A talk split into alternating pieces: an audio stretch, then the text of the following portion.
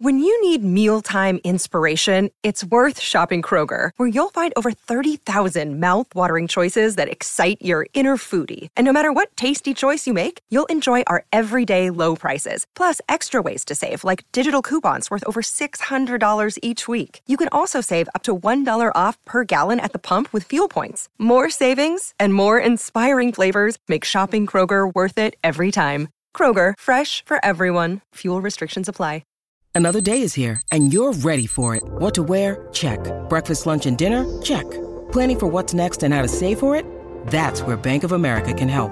For your financial to-dos, Bank of America has experts ready to help get you closer to your goals. Get started at one of our local financial centers or twenty-four seven in our mobile banking app. Find a location near you at bankofamerica.com slash talk to us. What would you like the power to do? Mobile banking requires downloading the app and is only available for select devices. Message and data rates may apply. Bank of America N A, member F D I C.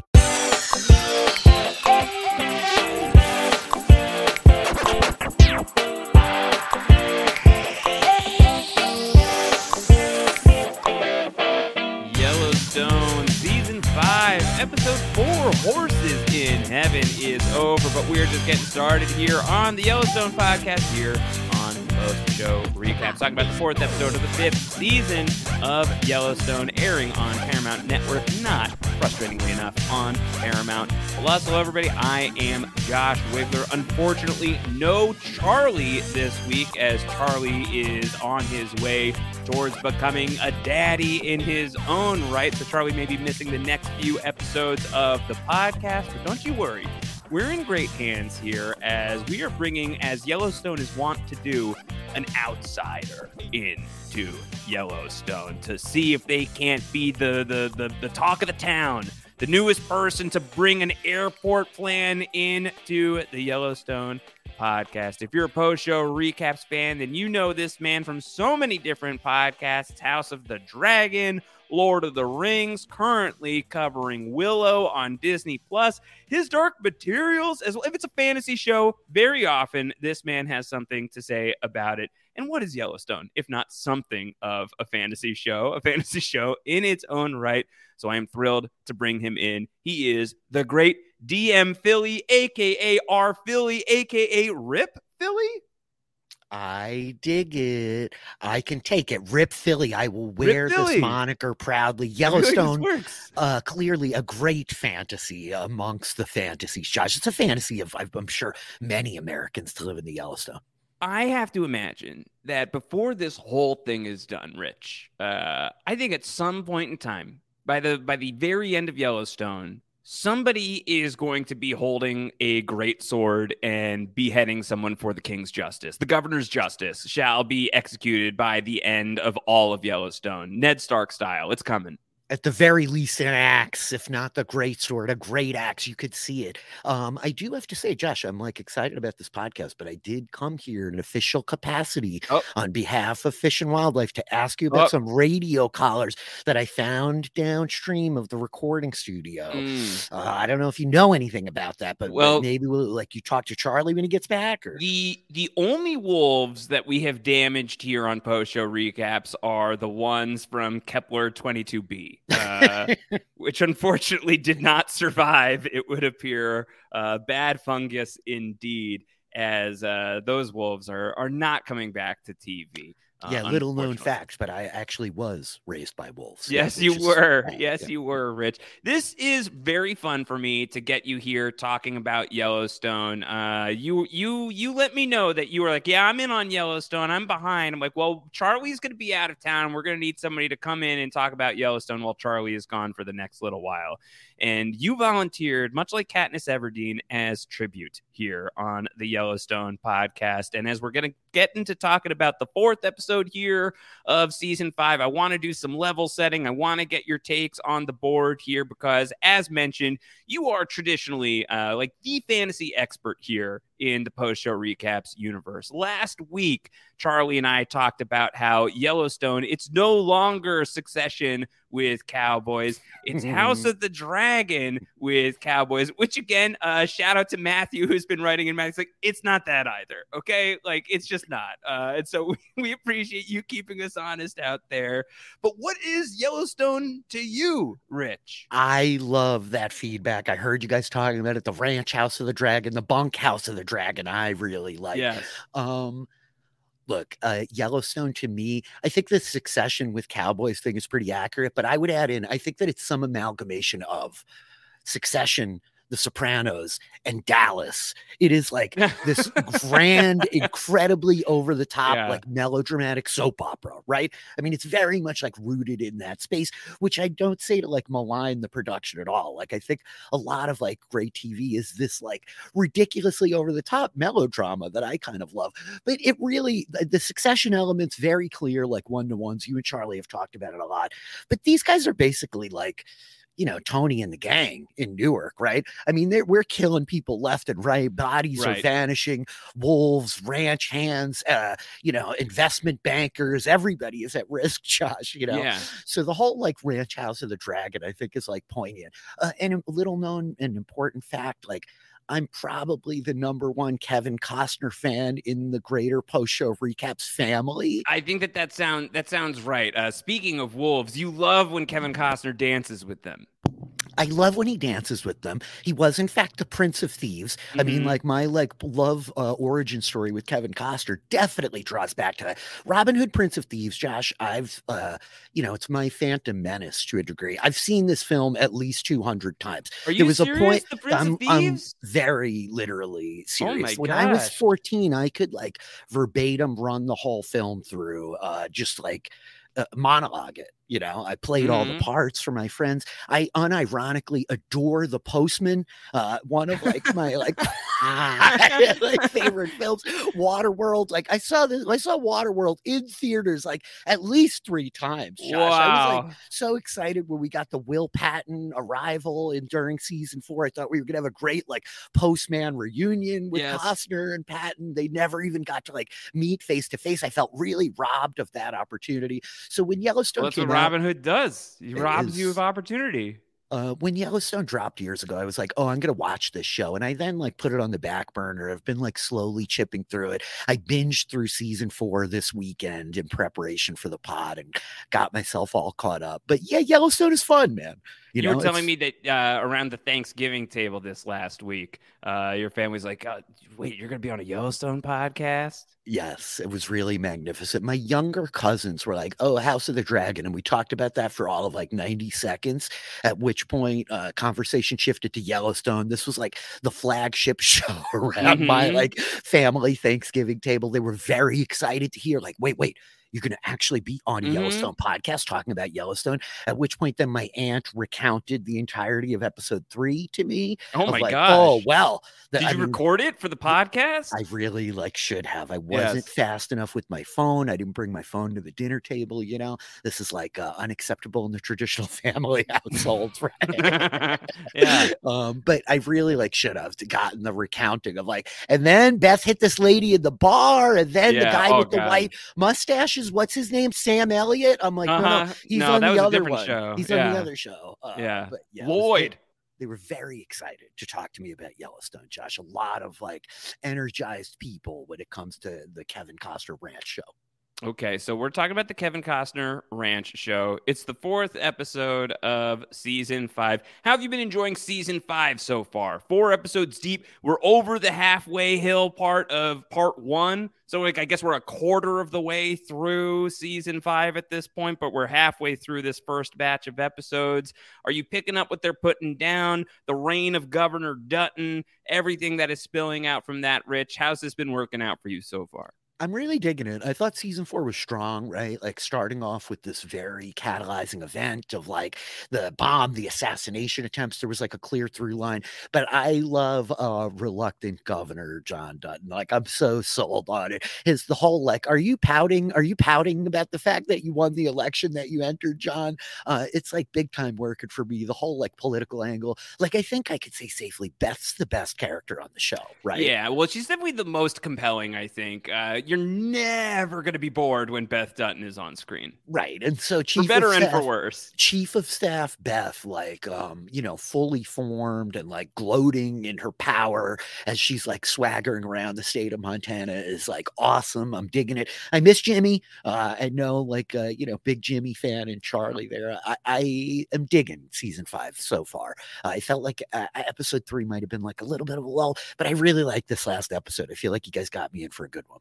Uh, so we have a lot to talk through in this episode. Of course, if you are not already subscribed to the podcast, you should make sure you do that. Post Show Recaps, Yellowstone, wherever you get your podcasts, or postshowrecaps.com slash Yellowstone pod if you want to search by U R L in your podcatcher of choice. Uh, subscribing is greatly appreciated around these parts as we were talking about Yellowstone all season long. So let's talk about this one in specific detail. And there's a lot of different places we could start, Rich, but I think maybe let's close the loop on last week's cliffhanger uh, because I feel like it's a major storyline this week is the Beth Dutton of it all.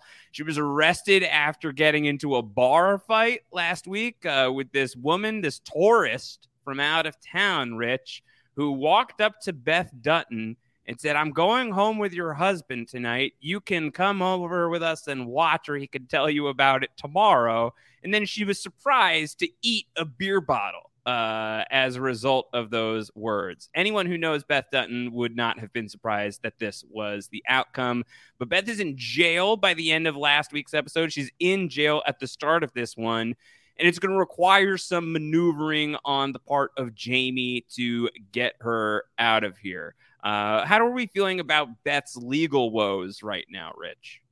Uh, yeah, I love the fact that, like, it seems as though, like, for the first time in this woman's life, she's having to, like, face the repercussions of her actions, right? As she's, like, in the back of the cop car flipping out. And, like, the little bit of a scene that we open up on with her in the jail cell, like, was really, like, kind of poignant and interesting. Uh, I, I totally thought that that was Winnie from The Wonder Years in the jail mm. with her for a second, too, as, like, a tangent.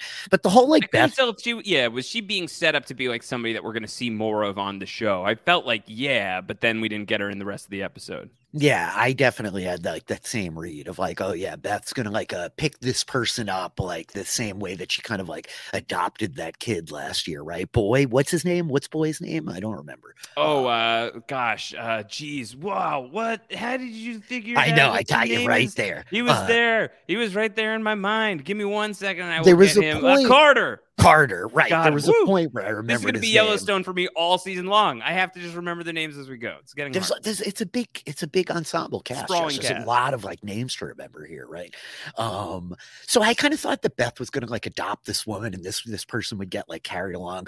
But really, like all of it driving to the conflict with Jamie is very interesting, and I'm sure we'll talk about that a lot. My interesting point here, and this may be like a, a real tangent, but it's the fact that like Rip can like so.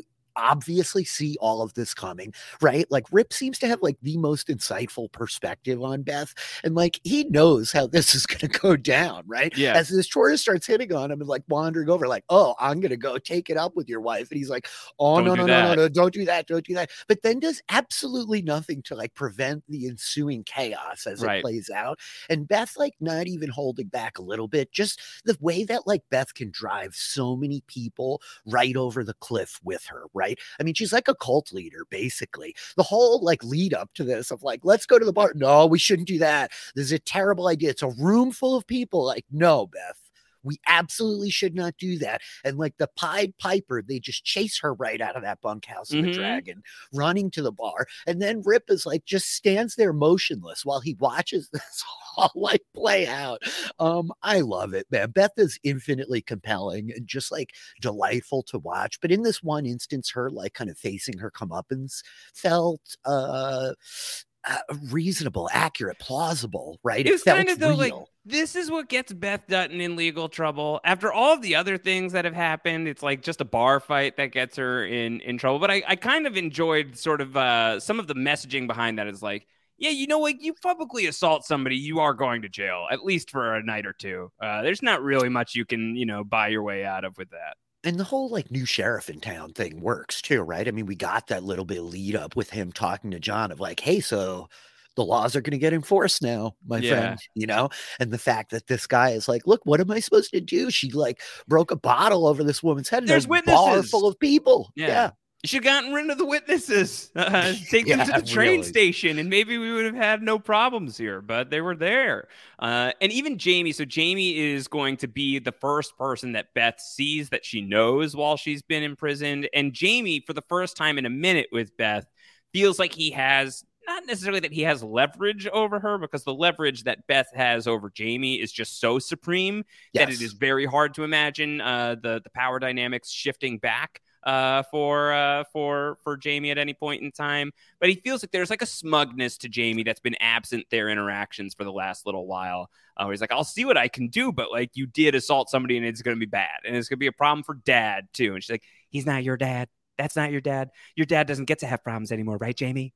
God damn it, Beth. I hate you so much, he says. She's excruciatingly horrible. It felt a little bit like, yeah, Jamie, uh, the leverage he found was like in his backbone, which he rediscovered inside of his body, right? For like five uh, minutes. The amount of like abuse that Jamie takes from Beth is like, oh my gosh. And and the context of all of it, like going back to the whole sterilization, like uh, it just plays to me like one of these things of like, it's tough. It's a tough one to swallow that like Beth re-engages with this animosity after so long. And he does like nothing to like uh, close the emotional gap here. I mean, we get the little bit of like, hey, I feel worse about this thing than anything else I've done in my life. But Beth is like just unrelenting and has broken this man. Yeah, she's know? like, of all like the shitty things you've done, that's quite a statement, Jamie. Uh, you know, she's pretty relentless with Jamie in this episode, as she always is. Um, but it did feel like it took a few different turns in in this one. So Jamie is able to to get her out of uh, prison. Forget the charge that she ultimately lands with. Disorderly conduct. That's Seriously, it. Jamie, disorderly conduct. Mm-hmm. Uh, for all of like the crap that this poor guy gets, uh,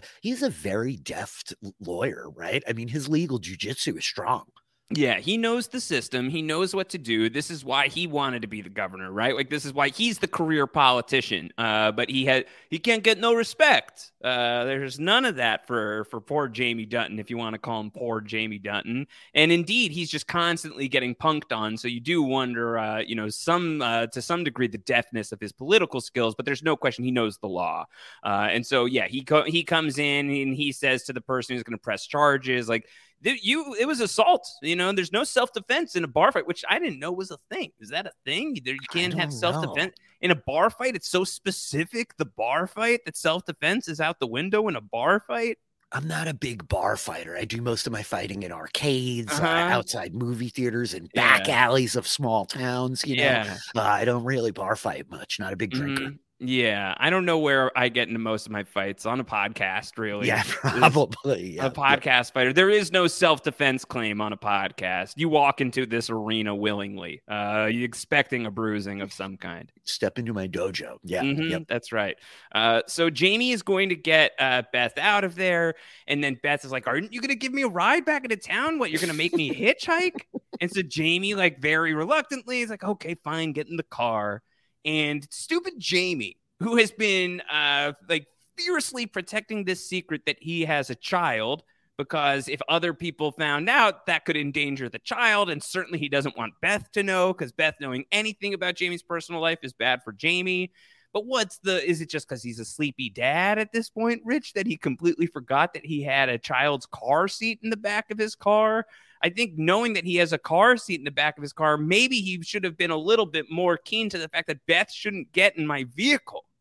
Yeah, grievous oversight. Uh, very ridiculous. I love that, like, Jamie's kid is, like, not really present. Like, it's not exactly clear if, like, uh, you know, the campaign manager and his baby vanished at the end of uh-huh. last season before he executes his dad uh, or not. Like, I don't really have a great read on this, but I guess he's You still, watched it recently. I know. I guess he's still, like, carpooling, that he's got this car seat in the back. It seems like a very, very simple oversight, right? And he's so yeah. shocked when she, like, kind of confronts him, like, are you looking in the rearview mirror at all, Jamie? Like, have you at all looked out of the back of this vehicle while you've been driving? Or it seems like they've been driving for a while before, like, they've realized any of this, you know? It seemed like they'd gotten on the road. Yeah. And, and she's like, what, you got a child or something, Jamie? And he's like, ah. And she goes, you have a child, Jamie? He's like, yeah, don't tell anyone. Please keep my secret. And she says, boy or girl? It's a boy. God gave you a son, she says. Uh, and I did get a message from Charlie. He said that that was the most unintentionally funny line of the episode for him. Yeah, it was, me too. God uh, gave you a son. Uh, he thought that that was uh, God gave you a boy. Uh, he had a, he had a good time with that, uh, I think, because of the ridiculousness of the situation, because it's an absurd situation as Beth has to get out of the car. She storms off. It reignites all of the trauma that has gone on between the two of them and the horrible things that Jamie has done. And Beth just, like, seizing the the like the pure venom uh, that is extracted from all of the history between the two of them. She's saying, "Get you better go kiss your son goodnight, Jamie, because I'm going to take him from you. You're not going to have him. Go say goodbye to him now, Jamie." And Jamie's like, I think I have to run you over with my vehicle. I'm pretty sure at this moment in time, I have to take this as an opportunity to just drive you down and kill you. And he tries to, but she steps out of the way in the right exact moment. But gosh, this got really serious. I feel like there's no way for the Beth and Jamie story to end other than this being one of them dying. And it, it can't be Beth. She's kind of the show. This God. How is very... Jamie still alive is my ongoing question. This got very intense. She went full Cersei. I mean, you guys joke, like, the, the ranch House of the Dragon, but, like, she went full Cersei Lannister here, Cersei, right? You know? Is, is Jamie shitty Tyrion? Yes. Uh-huh. Yes. A hundred percent, right? Uh, and it's Which the, is ironic because he's the Jamie. Great inversion. Yeah, it really is ironic because he's Lannister. Jamie. That is Tyrion. That's, like, uh, shitty Tyrion. Uh, the whole thing is just... intense, like the way that she pops off. Uh, I, I don't know. Beth is so, like, infinitely compelling, right? And the whole, like, portrayal that you get from Kelly Riley is, like, powerful. I mean, you feel it as she's flipping out. The, like, God gave you his son was ridiculously funny. This was a thing my grandmother, very much of the old world, Josh. She was an Italian immigrant during World War Two, and uh, as my friends started getting married and having children, they would often come up and be like, "Oh, you know, yeah, I'm so excited. My wife is pregnant. We're having a baby." And she would be like, "Oh, do you know, is it a boy or is it a girl?" And they would say, "Oh, it's going to be a girl." And she would go, "That's a shame. That's a too bad." Oh my God. But this notion of, like, the son, the prince that was promised, this is such, like, an idea that was resonant with me. So it, like, worked that, that Beth, like, clicks on that, but it is, like, really hilarious the way she responds to him. Um, and Jamie, just like a terrible improviser. This man is, like, good when he can plan, but the fact that he's, like, not like, "Oh yeah, that's not my car seat. Uh, Da, da, da, da, anything." There's a million excuses that you could have why this car seat's back there. He doesn't even try. It just, like, flounders, and it escalates so far as she's yeah. just like, "I will take this child from you." I mean, we are not, like, these aren't veiled threats. This is as overt as it gets. And I don't know. Are you reading it as, like, Jamie was definitely trying to hit her with the car? She just steps out of the way, it seems like. Yep. He like he he's like he's almost scraping the side of the tunnel. It's it pretty close. Like. It's pretty it's, close. It's really close, and she just happens to, like, move back. I felt like I don't I know. Guessed. I wouldn't put it past Jamie, because every time he is either uh, both times that he's killed someone, certainly the first time he killed that reporter, it was really improvised and not thought through at all. Yes, true. Uh, and then he killed his dad, and he could have thought that through a little bit further before he went ahead and killed his dad, I feel like. Yes. Uh, and then this was really reminiscent of when he killed the reporter all the way back in the day. It seemed like he was about to make a horrifically bad choice that would have changed his life forever, but he's not strain- a stranger to making that kind of a decision. Um, yes. So I, yeah, I, I, for whatever it's worth, I read it as, like, Jamie, you know, against his, like, if, if he had been more in control of his faculties, and if he could have used his, like, sharp-minded legal brain that he often is able to use in some of these types of situations when he feels like a modicum of control, then he probably wouldn't have done this. But I think in these kinds of situations, when, like, sort of like the Kill Bill rage music is blaring in his head, he just goes into kill mode and then, like, has, like, horrible existential dread about it afterwards. So I yeah. think he's going to do it. I really do. We saw, like, the emotional eruption last season too, where he, like, punches the window out, right? And everything comes to a head as, like, his dad has found out about the whole situation with Beth when she was a kid, right? Um, and so I, like, as he slams on the gas, I'm like, oh, he's going to run her down. But the fact that she so easily, like, kind of sidesteps it, that he doesn't really swerve, he doesn't turn the car around. I guess I kind of like like downshifted at the end that he's just really, like, menacing her, threatening her back with, like, the only kind of feeble thing he has, which is to drive past her really quickly. Yeah. Uh, but I I feel that the whole murdering of his dad in the very scenic view out the front door of his house yes. felt like a real choice too. I mean, this one he put some effort into it. I was like, really, Jamie? Really? You're gonna, like, do this deed on on your front lawn where you will look out the window every day and remember this very poignant conversation you had with your dad, who, despite trying to murder your adopted family, you had a really deep, you had a good uh, thing going on. poignant relationship with. And so you're just gonna kill him, like, right here at the beautiful street. You're gonna need to sell that house. Haunted yeah. house now. I think he did, at least. So a story checks out. But yeah, um, yeah, yeah. Jamie's bad decisions are on record. True. Yes, uh, yeah. in a major way. Yeah. Uh, so he, I think, was going to kill Beth is how I how I viewed it. It didn't happen. He may uh, live to regret that choice would be my guess. Is this a Highlander situation, Josh? Is this there could be only one by there the end can, of the season? By the end of the series, there can only be one, I think. I do okay. not think both Beth and Jamie can live uh, uh, while the other one is alive. Uh, mm-hmm. Ultimately, I would guess that that means that's bad for Jamie, but it depends on when they choose to close this loop. If we're mm-hmm. talking about, like, series finale territory, there's a world where, you know, Jamie sort of, like, scumbags his way ahead. Uh, mm-hmm. And, like, that's the ending you're left with with Jamie, and there's some sort of, like, tragedy in Beth. As long as we're leaving the show altogether, if the day comes that, like, Jamie is the shocking death of a season finale or something like that, it will happen to Jamie before it happens to Beth every day of the week. Beth is, like, percent. Beth is end game for sure. Jamie might not be end game in my opinion, but if Beth and Jamie are both there in the end, that's Jamie's best shot at living through the series would be my guess. Uh, as much as, like, I'm talking about The Sopranos and, like, because I think they really uh, there is a lot of connective tissue here, right? Of, like, Matthew, let uh, us know if uh, if Yellowstone is The Sopranos with cowboys. Please write it, in. We'd love yes. to get we'd love to get your your take on that, please. I definitely yeah. want to know. No, Matthew, I yes. hope that this isn't too egregious for me to put forth. The Sopranos of Montana. Um, but the whole notion of, like, you know, Tony and Janice have this really toxic relationship. But when push comes to shove, uh, Tony is, like, the good Italian son, air quotes, is, like, always going to, like, defaults to his sister's side, like, when there are external factors. And this, to me, is definitively. It wasn't always, like, the case with his mother. We'll no, say. very true. Yeah. yeah. yeah. Uh, but the Jamie uh, Beth relationship has always, like, like, really kind of spoken to me of, like, Tony and Janice, and this is the episode that we're definitively, like, beyond the pale of, like, no no no no no we have, like, shifted gears. There is no going back from this, I don't think, right? And it felt really relevant to me in the context of, like, John Dutton having recently said in one of these recent episodes that I binged, like, he's my greatest failure, uh, but I do love him. I wish that I didn't, but I do love it's him. It's a huge butt. You know? It's, like, an enormous butt, I would it say is. It is. Uh, it it's is. a he he d- John Dutton, like, is like he's he's not much nicer to to Jamie in in the long haul.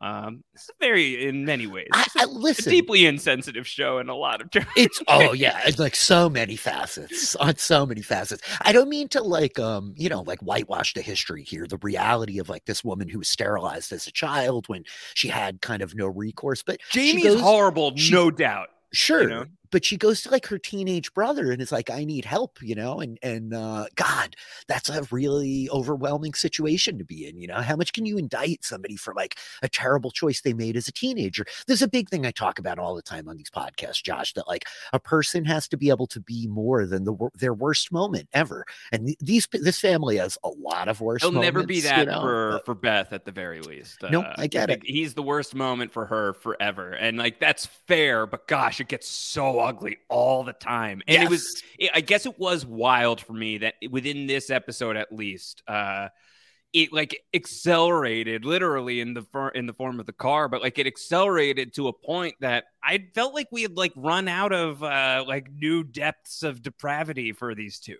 uh, yep. you know, but we, we really, we really went there. Uh, and I think, uh, I think Jamie's going to live to regret not, uh, you know, just going a little further to the right uh, would, would be my guess. Long. Uh, I'm very much of the same page. Uh, Wes Bentley as Jamie, I think, is like quietly a real gem on this show. I love Jamie as a character. I love the like son that does not conform to like this old hard way of life. You know, he's trying to like forge a new path. I think he's, you know, really interesting to have around. And this is all a fascinating uh, plot for us to track through season five. Hey, it's Kaylee Cuoco for Priceline. Ready to go to your happy place for a happy price? Well, why didn't you say so? Just download the Priceline app right now and save up to sixty percent on hotels. So whether it's Cousin Kevin's Kazoo Concert in Kansas City, go Kevin, or Becky's Bachelorette Bash in Bermuda, you never have to miss a trip ever again. So download the Priceline app today. Your savings are waiting. Go to your happy place for a happy price. Go to your happy price, Priceline.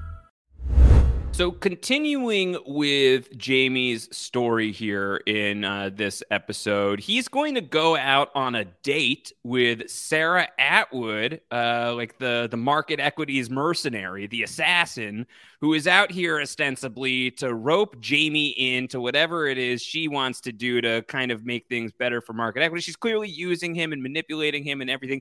Uh, I wanted to get your take, by the way, Rich. Uh, Sarah Atwood, played by Dawn Olivieri, uh, is the name of the actor who plays Sarah. Very familiar name uh, around these parts. Olivieri. Uh, we do love yeah. Olivieri. Mm-hmm. Uh, Olivieri, a beloved and treasured name in the lexicon of P S R. That's a deep cut. Uh, I thought that she was great. She gives me huge uh, Amanda vibes from Cobra Kai. I thought it was the same actress for Ooh, a second. Yeah. Uh, there's like a lot of like a physical resemblance there. She's great. I love this like counterpoint to Beth, you know, having this like uh, powerful, savvy, sophisticated woman kind of roll in and underestimate the Montanan's sophistication, the ability right. of the Duttons to like maneuver around her. But Jamie is like such an absolute sucker, dude. Like, how overtly obvious is this guy as you're being invited by like the corporate assassin to the power dinner here where she's trying to ply you with rosé, who you've never had? Really, Jamie? How old? He'd never you, had rosé before? Yeah, I don't believe it. That was I don't the believe least, that either. Uh, viable part. Jamie's a rosé guy. He's just trying not to show it.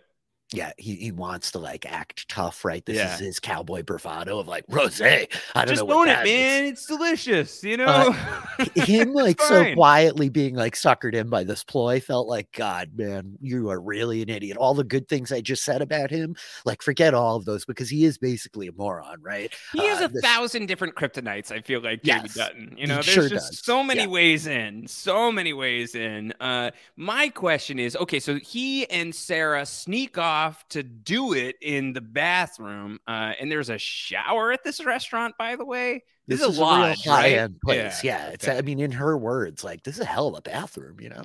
Yeah, so they're doing it in the shower, the public shower here at the lodge, and Beth follows them uh, into the bathroom, and uh, she is going to take Sarah's I D and snap a pic and walk out. So she has at least uh, a little bit of uh, you know information on who is Jamie currently doing it with, whether or not she knows that Sarah is a Market Equities uh, agent. She's probably going to find out very quickly the second she starts doing some research into this.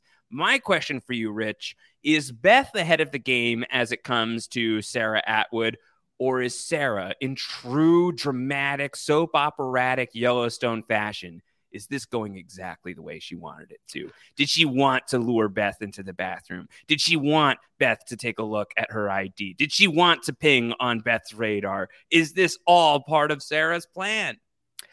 I gotta think that Sarah's got the upper hand here, only because it seems to me like four episodes in, like thematically, we are tracking Beth spiraling out of control a little bit, right? Yeah. Uh, like it seems like Beth cannot like sustain the level of success that she has had kind of across the last couple of seasons. Like Beth is like knocking down the W's, man, for the, the big Y Yellowstone ranch. Like there are a few moments where Beth like has a big plan against her adversaries that is turned on itself, and I think is this like direct kind of counterpoint to her that we're getting here, it, it, that that it has to kind of play the other way. I, I mean, I do imagine that Beth has like a sense that this woman is from uh, Market Equity, as it were, or like, why else is she there? Is she literally just spending her free time stalking her brother mm-hmm. because like any opportunity might present itself? It seems like she was posted up in the restaurant very intentionally because she knows they're about to have this like power meeting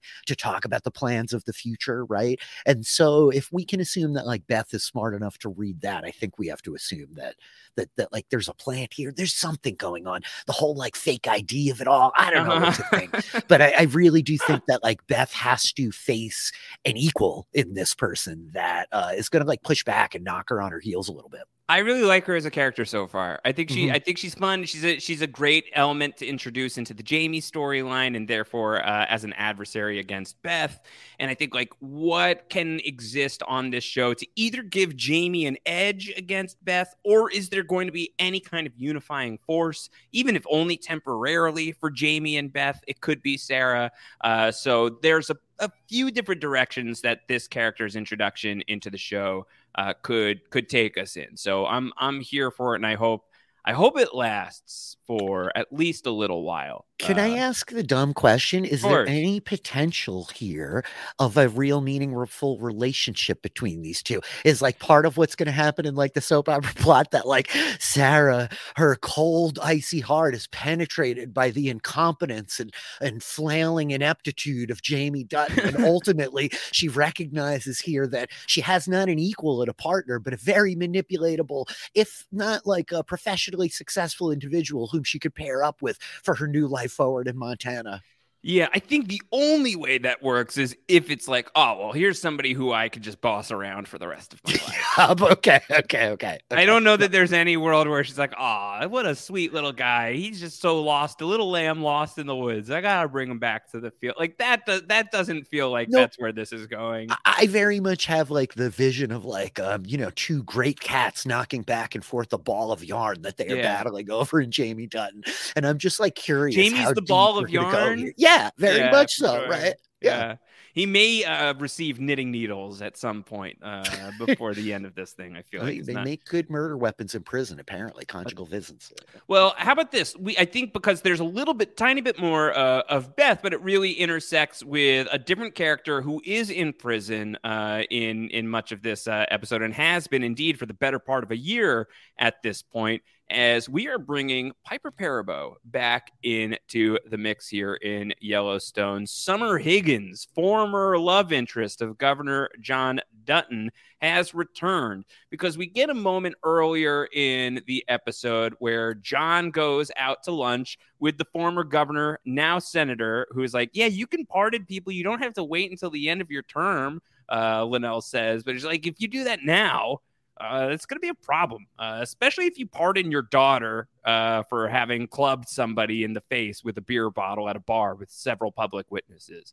Uh, and so at first I was thinking like, OK, well, he's just going to go ahead and do that anyway, because it's like, wait, there's a fast way to get out of being governor. Sounds great. Uh, no one wants to be governor less than John Dutton. Um, instead, what it ends up being uh, is he's going to use his governor pardonship power thingamajobs to get Summer out of jail, because she, as an environmentalist, can help him understand the mindset of the activist, Rich, because there's the wolf problem. Big wolf problems are happening.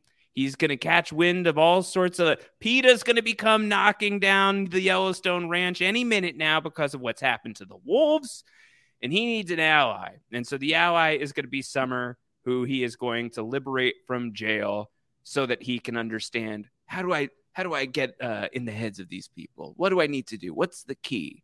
Um, I don't know. I'm a little sleepy with this storyline, but here she is. She's back. amidst the most preposterous plot lines that we have seen in like what, four and a half, uh, five seasons of this show, yeah. Josh, the fact that John Dutton like randomly gets a wild hair up his ass and decides that he's going to go like get invested in Summer Atwood after she's like throwing rocks at his kid. Like yeah. they, they murder people for less than this, Josh. Yeah. And like the whole, like he goes and engages with her in the first place felt, felt so ridiculous to me. And like, really, really, this is what we're going to do. But I do love uh, one of like the things that I love about the character of John Dutton is like the quiet respect that he shows to like a lot of people, you know. I love like Governor John. I don't know how much we're going to talk about that, but so this beat that he's going to get Summer out felt very like obvious, right? The whole like him showing up at the trial and like telling her like, don't trust the judge. You really should like take this to a jury.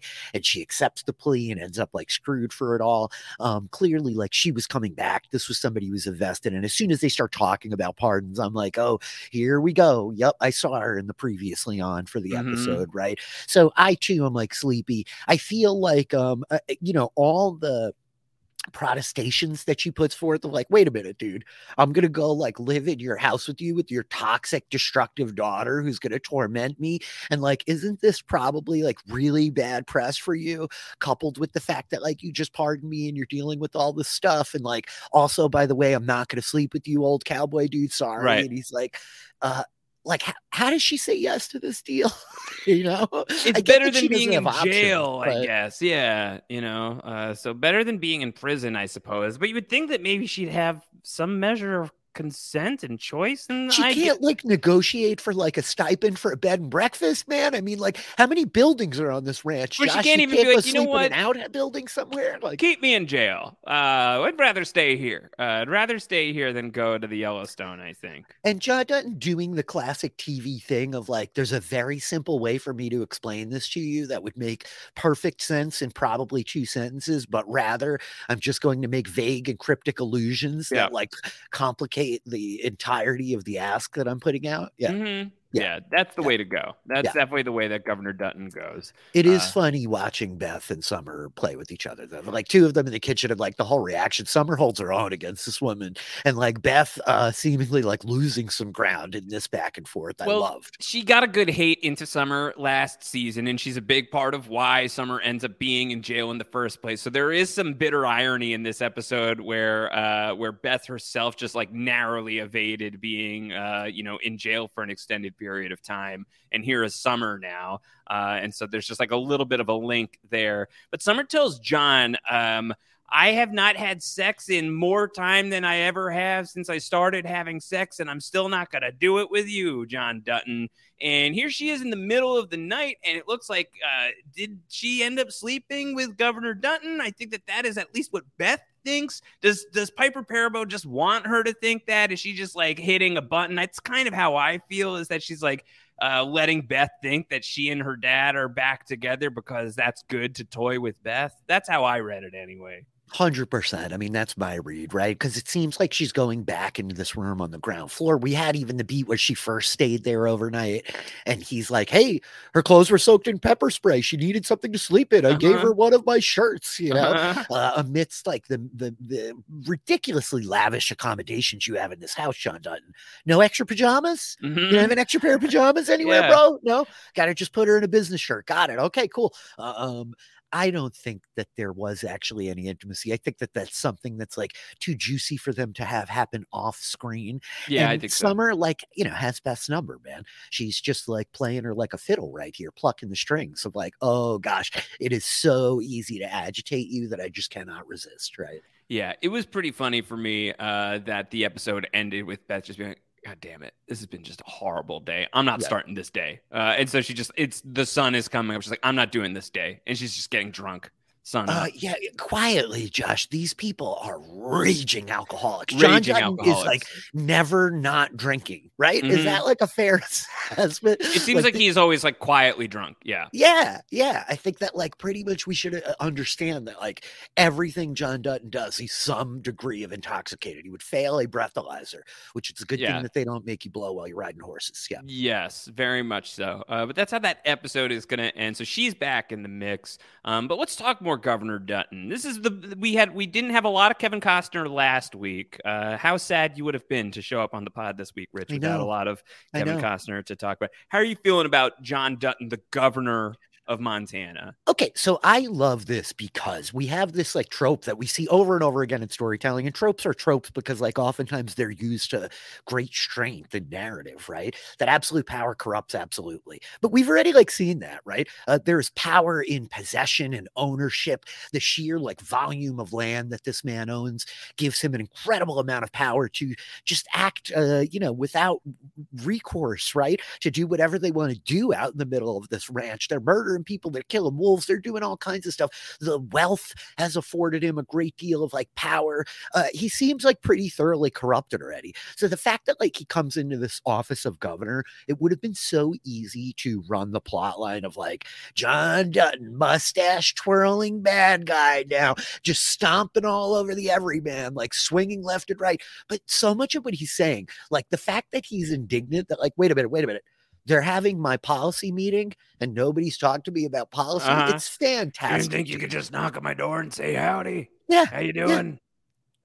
I mean, like it clocks, you know, yeah. uh, you, you know, like I live in upstate New York now, a rancher. I Typically not, we're not supposed to talk about it, but I yes, know we're not. I just am like, but I, I'm not a rancher. I'm not a farmer. I've worked in agriculture, um, in, in like plant agriculture. I've never like worked with livestock professionally. Right. But there is this real thing here, guys, that there's like a disconnect between a government's understanding of like the practical needs day to day working in these kind of industries and like policy, right? When he calls this guy out, I'm like, okay, so you want to approve these solar panels, but also we're going to do this like sage grouse restoration. Yeah. And like, do you not get how these things affect each other? And his policy guy here just being like, but statistics, studies, studies show that there's no impact. And he's like, they literally are going to cut the entire habitat for the animal mm-hmm. down.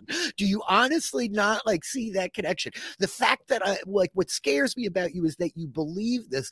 It just like resonates with me, man. There is a certain like look folksy wisdom to like the John Dutton and like the whole rancher lifestyle that I get because I've spent enough of my life like professionally, personally around people that like work in these fields to understand yeah. the disconnect. So I love that in fact this super corrupt kind of morally bankrupt man does actually like offer some useful wisdom, some kind of like real simple kind of like street smarts to this like panel of experts of like, yeah, I'm gonna fire all of you right now because you're all just like incompetent. I I love it, Josh. I'm here for like this juxtaposition of John Is he Dutton. Is he gonna be the governor at the end of the season? Is he still going to be in power by the end of this thing, or is he going to, whether willingly or unwillingly, has he been removed from office, do you think? He's running out of children for the nepotism. I mean, like, mm. what are we going to do? You know, I don't see him handing it off to just anybody.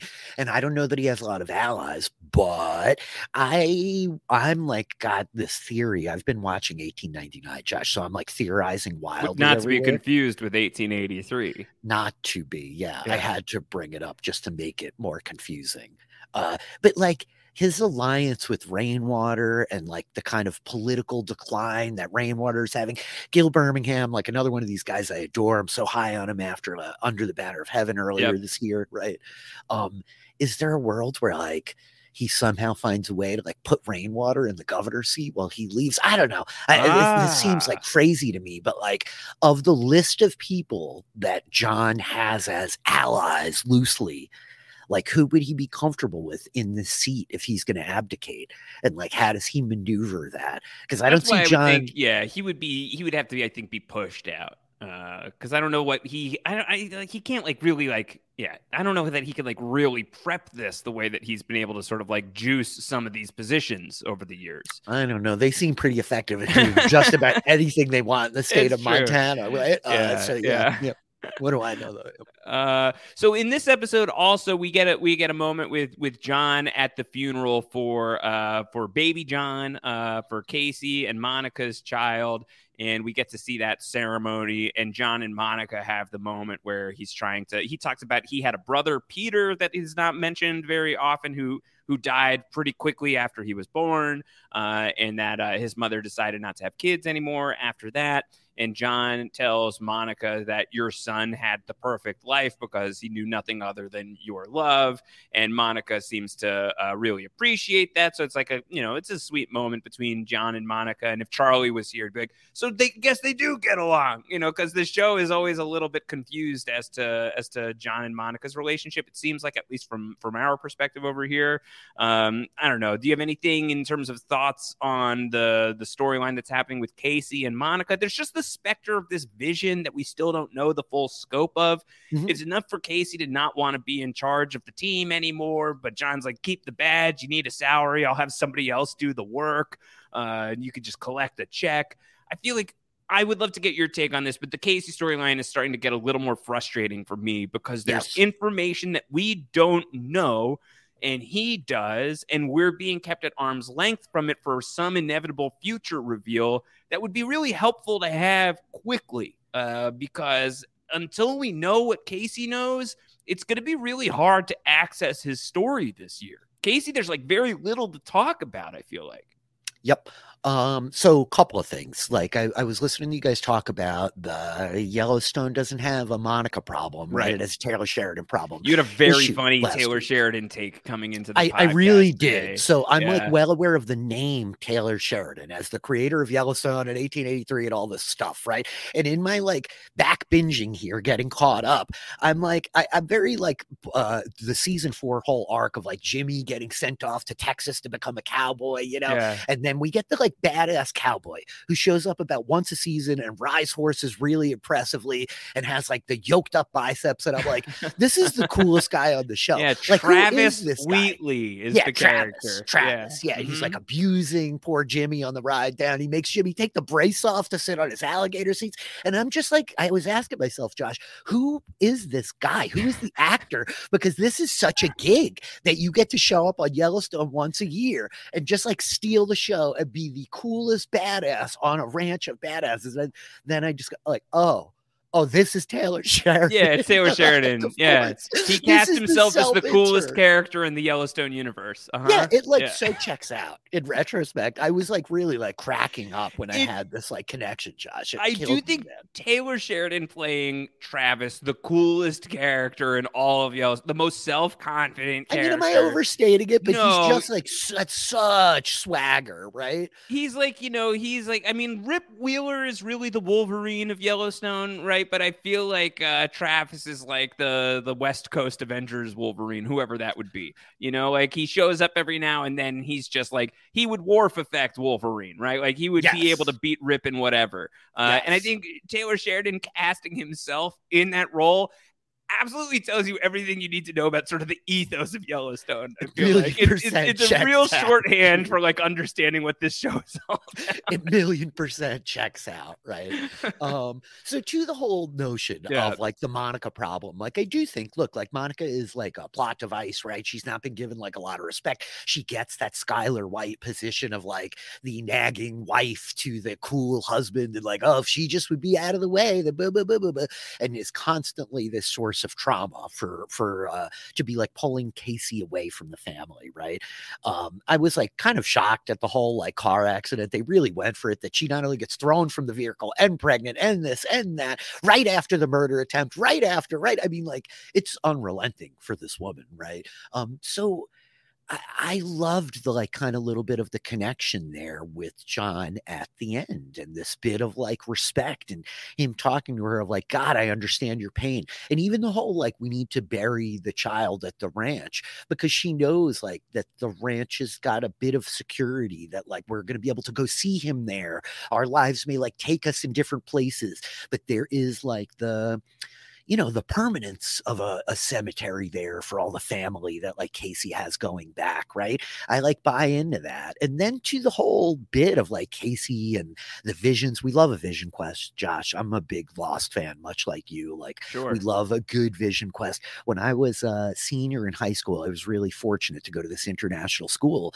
and I studied um like Native American culture in Southwestern U S and got to work as like a student ambassador. I lived for like three weeks on the Zuni Indian reservation there.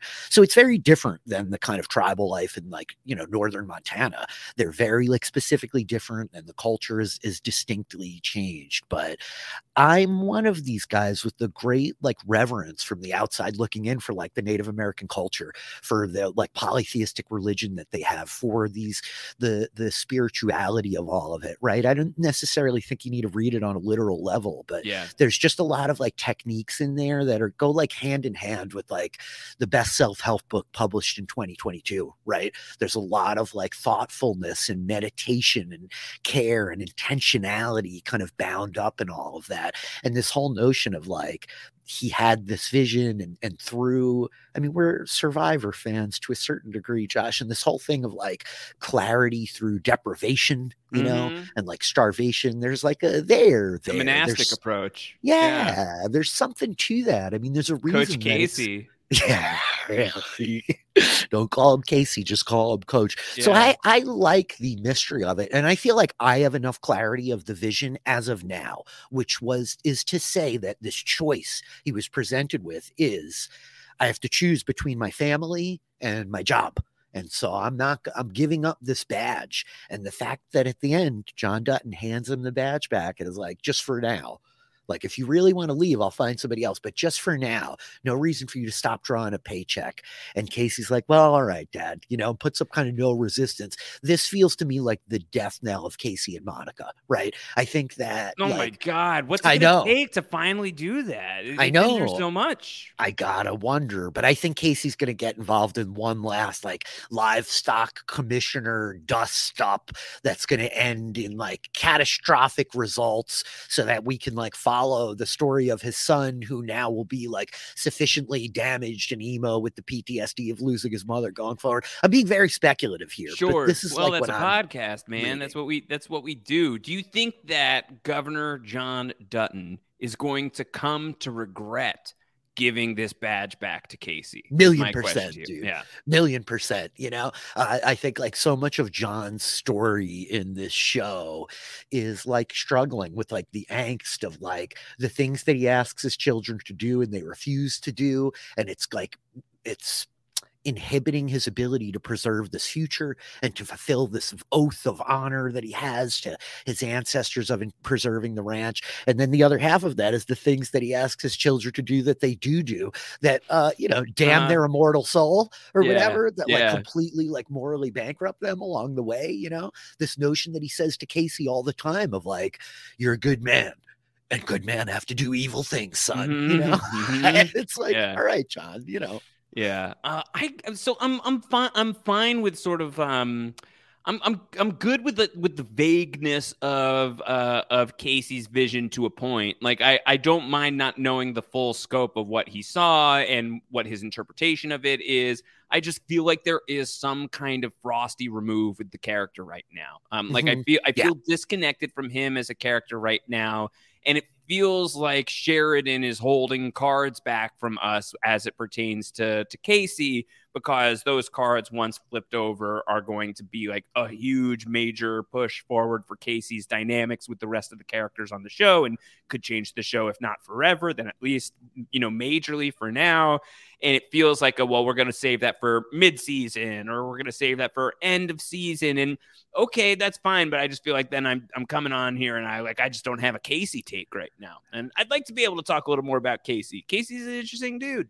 I love Casey. You know, I'm a sucker for a main character, Josh. I love like the, you know, the, the kind of hero of the story in a lot of ways. And I John think Casey, Snow. Yeah. yeah, right. I love that. Like John Snow spot. And, yeah. and Casey very much is in that spot. And I guess for me, part of the Lord Commander of the like, Knight's Livestock. yeah, really. Uh, Lord Commander of, of the, of the Livestock Association. Yeah. Uh, he, he, like in season four was doing both jobs of like the livestock commissioner and kind of running the ranch, right? He was so present for the ranch life, and this whole beat where they have to like move away. Okay, great. But like, we've, we've got nothing. I mean, it seems like all of the scenes with him are just like consolidated to the family and the dynamic, like with Monica, with Tate, he's almost like never present at the ranch. And I expected them to shift the energy there more as he's been pulling back. So like notably absent, I'm, I'm feeling feeling his absence as well, and I miss him. Yeah, so we'll see where that's all gonna go. I don't know. Anything else from from this one? Uh, Horses of Heaven. Uh, any anything God. else that's going on here that you want to get into? I, I mean, like a little bit to the point of this episode, to the wolves of it all, as like yes. the wolf thing, like all comes to a head for John Dutton. This feels really bad. This feels like it's going to end really badly. And again, is it the wolves like, that are going to take him down ultimately? You think? Yeah, really. Yeah. Uh, it feels like, but it, it, it's the Rip thing that I get so hung up on, Josh. Like Rip Wheeler is treated by John Dutton like, man, I can count on you. You are my rock. Like my children are a little dysfunctional, but like you're my son for, who's not my son, that like mm-hmm. just gets it all done, and you're so capable of like, dude, Rip F's everything up all he does the time. Often. Yeah, this yeah. guy is like a disaster. Yeah. He stands there and lets Beth hit the woman in the face. He tells the guy, like, go shoot the wolves. They're like, Rip, we shouldn't have. Shut up. Go deal with the wolves. Like, Rip is, is like just an absolute disaster, man. And the amount of like confidence that John just gives this guy, like point blank, never like double thinks it. It's yeah. like, good God almighty, this is like, this guy is Rip really Wheeler gets away trouble. with a lot because he's just so cool. You yeah. know, yeah. Uh, like he gets gets away with a lot, like the way he walks. Like yeah. he just has like this permanent saunter, like he's just been on a horse yeah. uh, because he, he probably never... has. lets his elbows touch his, his ribs, right? Yes. You got to keep the elbows swinging out there. You got the yoke look happening, right? Uh, Rip Wheeler is like the embodiment of fake it till you make it, right? Like uh, you just like, you get the smoke screen out there and people will like fall right into it, apparently. It's just a ridiculous moment in this episode too. It's like, man, I hate this world that we're leaving behind for our kids. And Rip's like, me too, and I don't even have any. Uh, it's like, man, Yellowstone, Yellowstone and hard right now. Uh, good times with Rip Wheeler. Um, yeah, you know, I'm I'm enjoying season five so far. I'm interested to see where this wolf storyline is is taking us. It makes sense, right, that the wolf was sort of this omen of uh, of danger for for Casey, that the wolves would be applied uh, more broadly towards the Duttons uh, as a as a family. So some sort of undoing or, uh, you know, at least some sort of major conflict that is being represented by this almost elemental force. Uh, is interesting. It is interesting, but I, I, it's just hard to know exactly which direction we're we're moving in with all of that.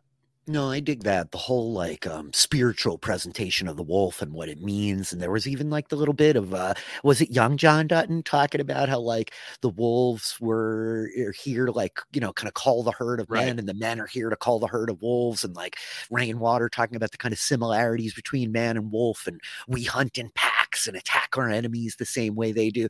But like very literally, literally in, in the modern age, the wolf is a, a totem and a symbol in like modern modern culture of this fight between kind of commercial land use and preservation and conservation, yeah. right?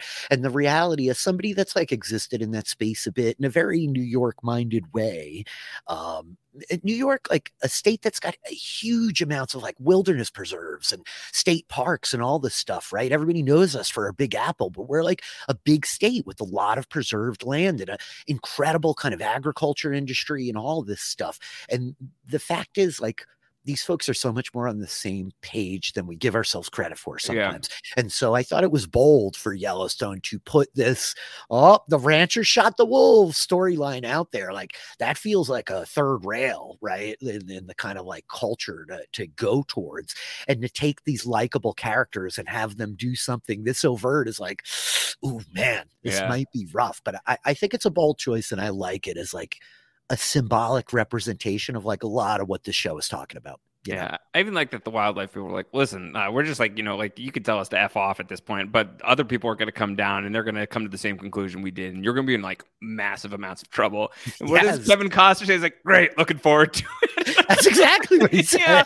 Yeah. yeah. And I mean, so am I. Uh, looking forward to seeing how, how all of that bears and, out. And now Senator Lynette, who like is a fantastic character. She's been like great all across whenever she shows up, up yeah. please. But the fact that he's like, what about wolves? What about wolf conservation? She's like, oh, no, no, no, no. Don't oh, yeah, go third anywhere rail, third rail. That, you know, yeah, yeah, that, that'll kill your career. It's like, hmm, okay, well, uh, all right. That sounds great. That sounds great. So that's the issue that is going on. One of the issues, at least, for Governor Dutton. And that's Yellowstone season five, episode four. Rich, you're going to hang out in the Yellowstone Ranch with us here for a little while on the podcast. You'll be back next week with us talking episode five, Watch 'Em Ride Away.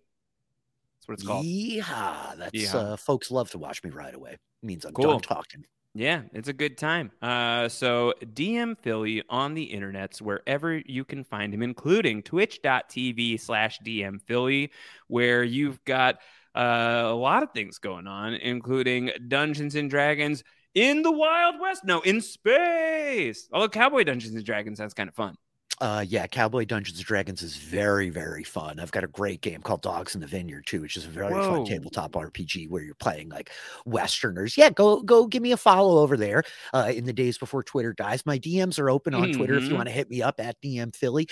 I'm like super psyched for the release of Willow is coming up. I'm talking about that. Yeah, give, give a little shout to that. So you are, you've got a lot of podcasts going on right now. So give the plugs on all of those, please. But Willow is sort of the exciting moment of the week right now here in uh, the week of November twenty-eighth, twenty twenty-two, November thirtieth, the first two episodes of Willow. Yes, that Willow are dropping on Disney Plus. And um, Rich, you and Taylor are covering it. I Not am Sheridan. so excited. Not Sheridan. Ball, uh, yes. also a farmer in her own right, very yes. invested in agriculture.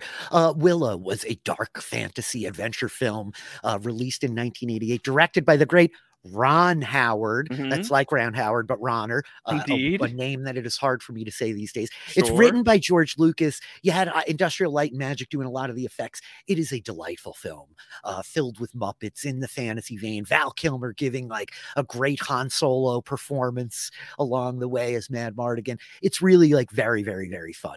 Uh, and this new series premiering on Disney Plus, bringing back Warwick Davis as the titular hero Willow.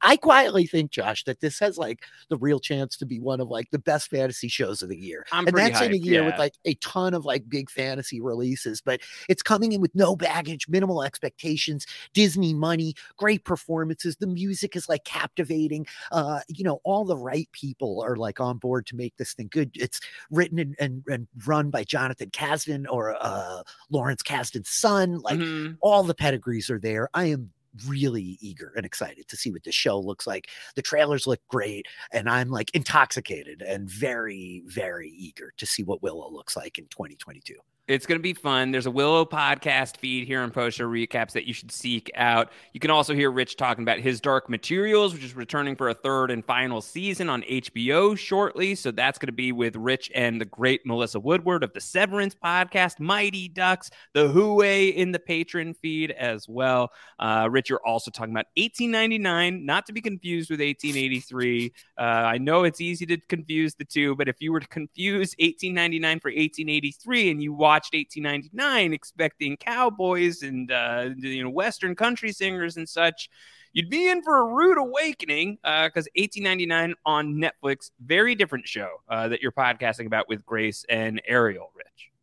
Yeah, it is tremendous by the showrunners and the creators of Dark, uh, an international kind of drama. You have this great, like, multilingual show happening. It is the consummate mystery box. I have been delighted taking it apart. I know you binged through it and did a full binge Quickly. podcast with A J Mass, but Ariel and Grace and myself are watching it very slowly, which is giving me a lot of time to get obsessed and go down the rabbit hole and uh, theorize about what's going on. Two episodes a week dropping on that, but I'm delighted. Having a ton of fun breaking down eighteen ninety-nine. Yeah, there might be a fun, uh, you know, bit of news coming out of that uh, on the podcast front oh, at some yeah. point in the next couple of days. So maybe keep an ear out for all of that. Um, Rich, so much is happening on Post Show Recap. So much of it you have a hand in. There is a lot happening, even just in this very Yellowstone podcast feed. As your friend and mine, the great D J LaBelle Klein, a k a. Troy, joined me to talk about a totally different Taylor Sheridan show, Tulsa King, starring Sylvester Stallone Stallone. Three episodes are out on Paramount Plus. Troy and I are going to be recapping that show, three or so episodes at a time. So we talked about the first three episodes on the podcast that's currently in this very Yellowstone podcast feed. So just listen to that. We had a lot of fun uh, talking about Stallone's uh, series regular T V debut, I think. I cannot imagine that he did a T V show as a series regular before before this. Have you been watching Tulsa King at all, Rich? No, not yet. But now Ridiculous that I know you show. and Troy are covering it, I will. Uh, just keep me posted for when Taylor Sheridan shows up. It's the coolest character on that show, too. Inevitably, uh, that's going to be hard for him to, to out-cool Sylvester Stallone, yeah, but no Stallone's doubt he'll try. Cool.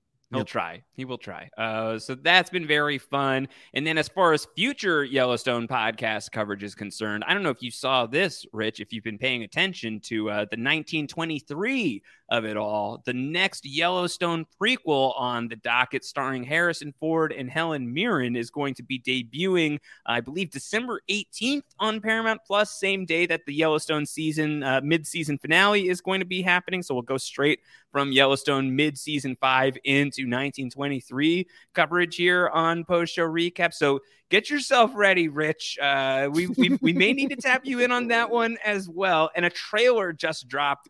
It looks appropriately ridiculous. Helen Mirren is just like outclassing absolutely everybody around her, including oh, yeah. maybe Harrison Ford. Uh, and it seems like a pretty fun time. I expect nothing less. Uh, the Harrison Although Timothy Ford... Dalton is on it, and he's the bad guy, and he's oh, like really wow. bad guying hard in the trailer. It seems like it's going to be pretty good. Uh, really that's looking like... forward to nineteen twenty-three. Yeah, that's a lineup, Timothy Dalton. I heard about Harrison Ford being involved in this, and I wasn't sure. The idea of Harrison Ford is like this old, angry, uh, like Dutton patriarch.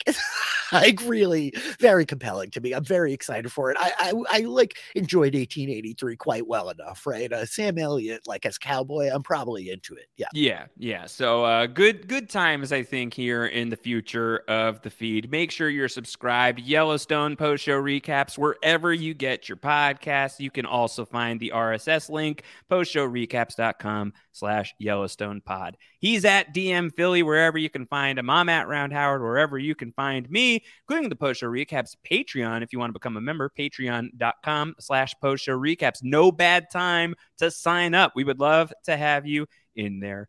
Uh, anything else, Rich, as we're as we're winding down here? Uh, one we got we got a we got a big episode under our belts here in Horses in Heaven.